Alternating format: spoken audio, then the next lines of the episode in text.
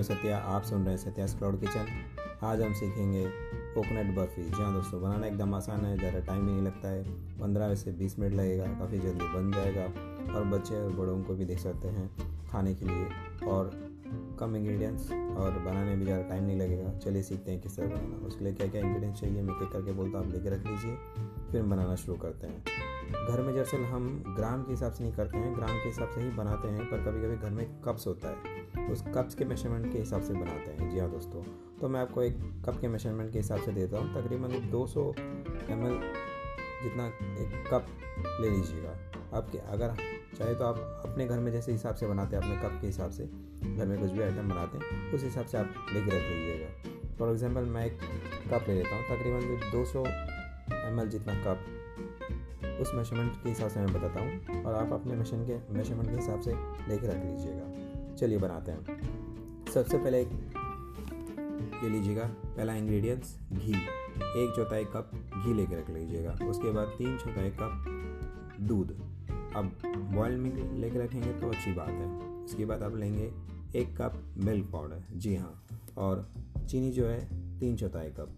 अपने हिसाब से अगर आप थोड़ा ज़्यादा मीठा ज़्यादा चाहते हैं या कम चाहते हैं, आप थोड़ा ज़्यादा कम कर सकते हैं। फिर उसके बाद इलायची का पाउडर, आधा टी स्पून जी हाँ। उसके बाद एक कप ग्रेडेड कोकोनट, जिसे हम नारियल का बुरादा भी कहते हैं। जी हाँ उसके बाद आप लेके रख लीजिए थोड़ा गार्निश के लिए, जैसे बादाम किशमिश और बाकी अगर कुछ गार्निश के लिए भी आप इस्तेमाल कर सकते हैं। जी हाँ। चलिए, बनाते हैं। बनाना काफ़ी आसान है। सबसे पहले आप लेके रख लीजिए पैन और एकदम लो फ्लेम में रख लीजिएगा।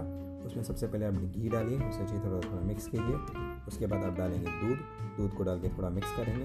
दो, एक से दो मिनट जितना। उसके बाद आप थोड़ा थोड़ा करके उसमें मिल्क पाउडर डालेंगे। जी हाँ। इसके आपको एक साथ डाल के नहीं मिलाना है, बल्कि थोड़ा थोड़ा डाल के मिलाना है। इसके लिए ताकि उसमें कहीं बबल्स ना आ जाए। थोड़ा सा क्योंकि गोल गोल बॉल्स होकर जम जाते हैं, जिसके कारण काफ़ी मुश्किल होता है बनाने में। इसे अच्छी तरह मिक्स करें कि कहीं भी थोड़ा सा बॉल फॉर्म ना हो और अच्छी तरह मिक्स करें। जी हाँ उसके बाद आप चीनी डालेंगे, उसे भी अच्छी तरह मिक्स कीजिएगा। और अच्छी तरह मिक्स करने के बाद आखिर आपको क्या करना है सबसे पहले, उसमें थोड़ा इलायची भी डाल के अच्छी तरह मिक्स कीजिए लो फ्लेम उसके बाद आप थोड़ा थोड़ा करके डालेंगे कोकोनट ग्रेडेड जी हाँ।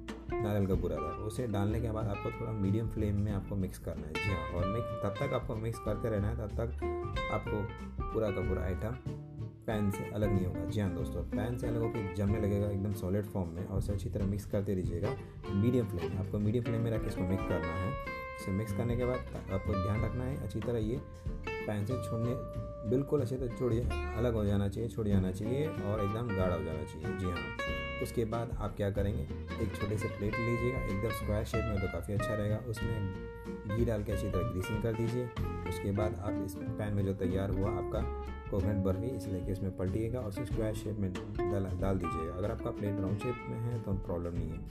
उसे थोड़ी देर ठंडा होने दीजिएगा, तकरीबन 15 से 20 मिनट। जी हाँ उसके बाद आप उसे शेप दे सकते हैं। अगर आपको स्क्वायर स्क्वायर शेप में चाहिए स्क्वायर शेप में या तो राउंड शेप में, उसे आप काट के तैयार कर सकते हैं। जी हाँ। और आपका कोकोनट बर्फ़ी तैयार। और ऊपर से गार्निश कर दीजिएगा। बारीक से काट के आपको बादाम, पिस्ता, उसे आप गार्निश करके डाल सकते हैं। और एक ख़ास बात मैं आपको बताना भूल गया, इसमें मैंने किसी भी तरह एक एडड फ्लेवर्स कलर्स को मैंने इस्तेमाल करने को नहीं कहा है। जी हाँ दोस्तों, लोग एडेड फ्लेवर्स कलर्स डालते हैं। कोई येलो कलर तो कोई ग्रीन कलर इस तरह कलर डालते हैं। जहाँ तक मेरी राय मानो तो कलर्स ऐड ना करें तो अच्छी बात है, क्योंकि कलर्स जो भी होते हैं, सब केमिकल प्रोसेस होता है और सेहत के लिए काफ़ी हानिकारक होता है। भले देखने के लिए अट्रैक्टिव रहता है, पर सेहत के लिए हानिकारक होता है। इसलिए मैं से लोगों को मना करता हूँ इसे इस्तेमाल करने के लिए। जी हाँ। उम्मीद करता हूँ आपको मेरा ये एपिसोड पसंद आया होगा। अगर पसंद आया तो मेरे चैनल को लाइक कीजिए और कमेंट्स कीजिए, शेयर कीजिए फॉलो कीजिएगा सत्यास क्राउड किचन को। और मैं इसी तरह आपके लिए तरह तरह के रेसिपीज़ लाता रहूँगा। एकदम बनाना सिंपल और आसान।